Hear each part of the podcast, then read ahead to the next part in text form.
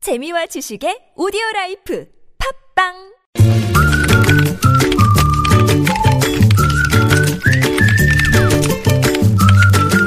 네, 뉴스보다 재밌고 뉴스보다 뜨거운 무적의 댓글 시간인데요. 자, 시사 칼럼니스트 이숙현 씨 오늘은 전화로 연결합니다. 여보세요. 네, 안녕하세요. 예, 예. 자, 첫 소식은요. 네, 이 도로 위 흉기라고 하죠. 이 살인 행위나 다름없는 음주운전이요. 이 좀처럼 줄지 않고 있다고 합니다. 예, 예. 어, 술을 마시고 운전대를 잡는 사람들의 절반 정도가 이 과거에도 음주운전을 하다가 적발된 사람들이 굉장히 많은데요. 예. 음, 한마디로 음주운전은 습관이다. 뭐 이런 음. 얘기가 나올 만한 하죠. 예, 예. 아, 그래서 이제 통계를 보면은 알 수 있는데요. 음, 경찰청에 따르면 지난 2010년부터 14년까지 음주운전 적발자 120만 2,700여 명 가운데 예. 아, 50만 3천 명 정도가 음. 아, 다시 술을 마시고 운전대를 잡았다가 적발됐다고 합니다. 오, 그러니까 이 예. 재범률만 보면은 41%. 그렇네요. 거죠. 예, 예. 네. 그리고 이제 3회 이상 적발된 상습 음주 운전자만 보더라도 2013년에는 3만 9천 명 정도였는데 네. 2년 뒤인 지난해에는 4만 5천 명으로 음. 오히려 늘었습니다. 네. 음, 어쨌든 이 경찰은 지난 4월이었습니까? 이 상습 음주 운전자의 차량까지 몰수하고 네. 동승자도 처벌하겠다 예. 이렇게 방침을 밝혔는데 예. 어, 별로 예, 효력이 없는 것 같습니다. 그러게요. 좀 더 강력한 조치가 필요해 보일 것 같긴 한데요. 자, 댓글 어떻게 달렸습니까? 예, 방금 진행자가 지적한 바로 그 부분이 많았는데요. 예. 이 법이 물렁하니까 술 마시고도 또다시 운전하는 거다라는 음. 지적이 가장 많았습니다. 예. 좀 규제를 강화해야 된다 이런 음, 뜻이겠죠. 예. 음, 음주 정도에 상관없이 무조건 벌금과 징역 10년 이렇게 살게 한다면 음. 음주 운전을 안 할 겁니다. 네.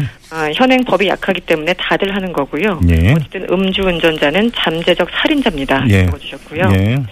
우리나라 법은 술 마신 사람을 이해하자는 건데 뭔들 소용이 있겠습니까? 라고 적어주셨어요. 예. 예, 왜 우리나라는 왜 술 마신 이후에 심신미약을 이유로 좀 감경하는 그런 분위기가 있지 않습니까? 그렇죠. 네, 그래서 또 다른 분도 같은 맥락에서 음. 이 나라는 법이 공범이다 이렇게 적어주셨고요. 예.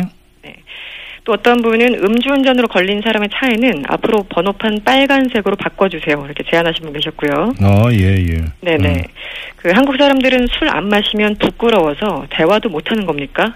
왜 사람 만나면 허구한 날 술 마시는지 정말 이해가 안 갑니다. 예. 그런 것이었고. 예. 네.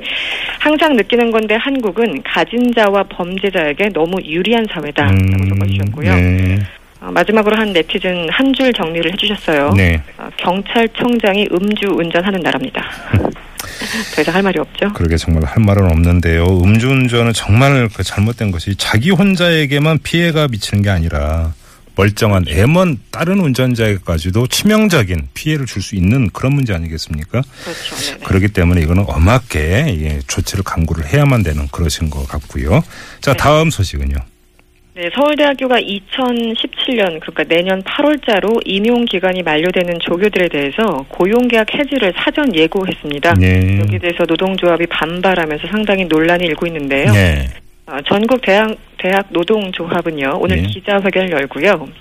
이 인건비 절감을 위해서 기간제법 예외에 해당하는 조교 제도를 악용하고 있다라고 음. 주장을 하고 있습니다. 네. 아, 그래서 내년 2월 말일자로 임용 기간이 만료되는 조교까지 합하면 어, 내년에 이른바 비학생 조교는 약 70명 어, 정도가 집단 해고될 것으로 예상된다라는 게 이동식의 주장입니다. 네, 예. 예. 그런데 지금 실제요 이 기간제법에 따르면 조교라고 불리는 이 사람들은 음. 2년 이상 근무해도 고용 보장의 의무가 없도록 돼 있다고 합니다. 아, 예.